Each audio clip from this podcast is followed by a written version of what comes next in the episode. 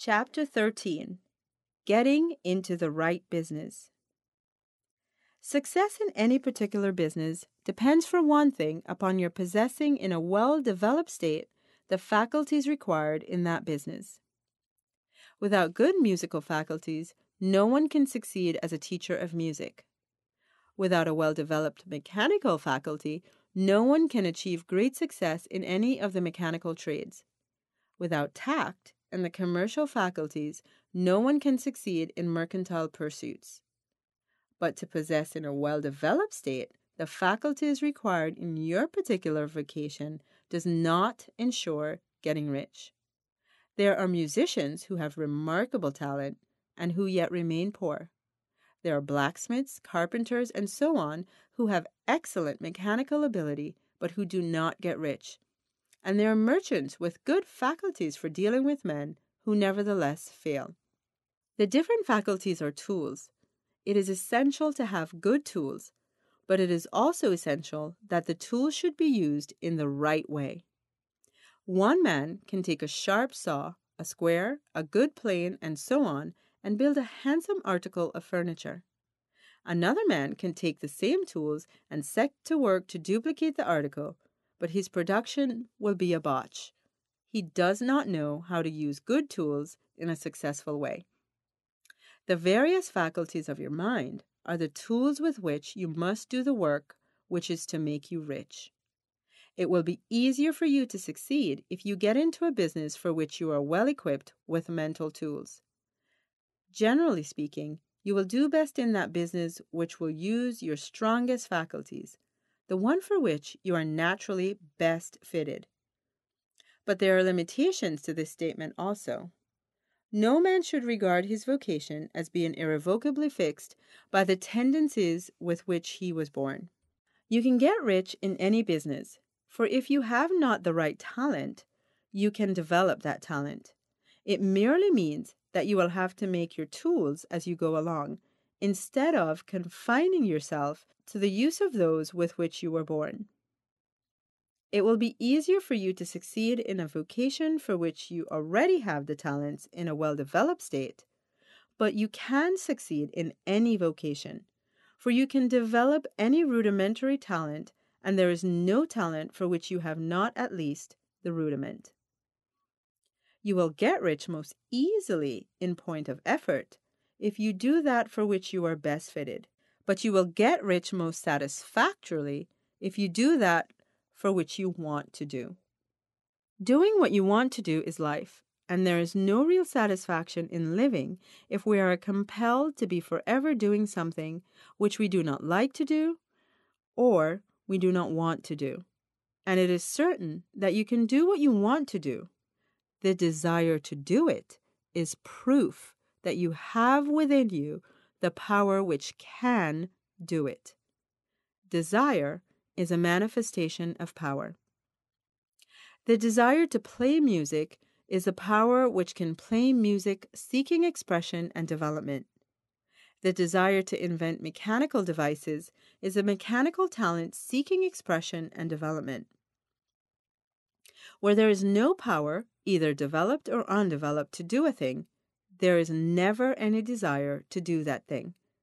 And where there is a strong desire to do a thing, it is certain proof that the power to do it is strong and only requires to be developed and applied in the right way.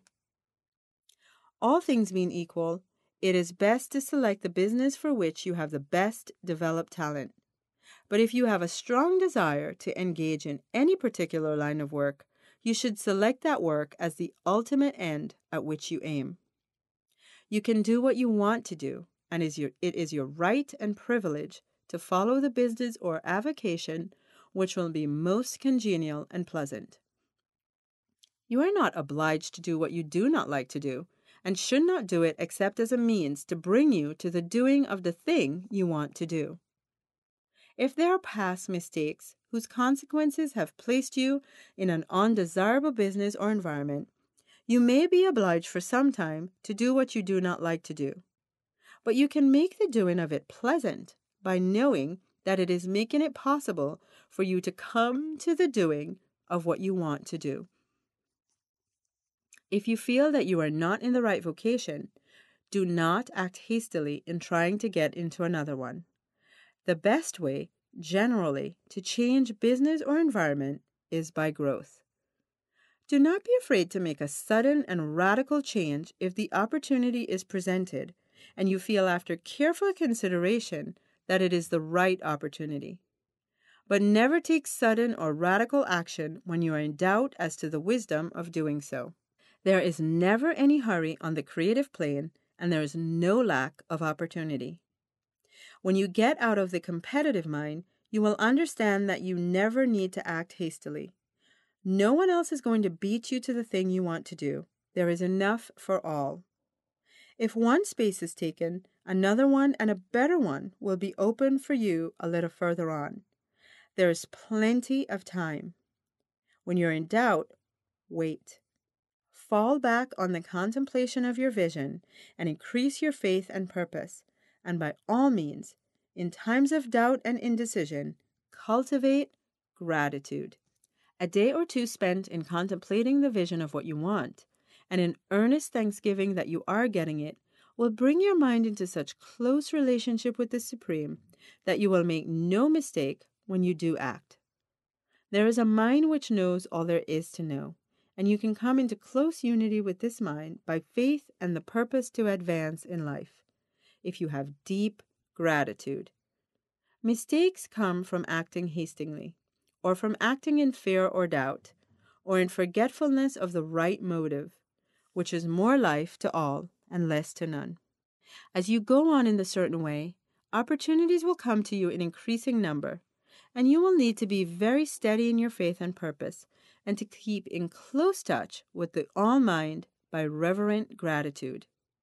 Do all that you can do in perfect manner every day, but do it without haste worry, or fear. Go as fast as you can, but never hurry. Remember that in the moment you begin to hurry, you cease to be a creator and become a competitor. You drop back upon the old plane again. Whenever you find yourself hurrying, call a halt. Fix your attention on the mental image of the thing you want and begin to give thanks that you are getting it. The exercise of gratitude will never fail to strengthen your faith and renew your purpose. Transformational Insights for Chapter 13. Number 1. What skills and talents do you have and what business should you do? Number 2. What is desire? Accountability. Write your favorite line from the chapter and then post on Facebook to share with the group. Also, do your daily journaling.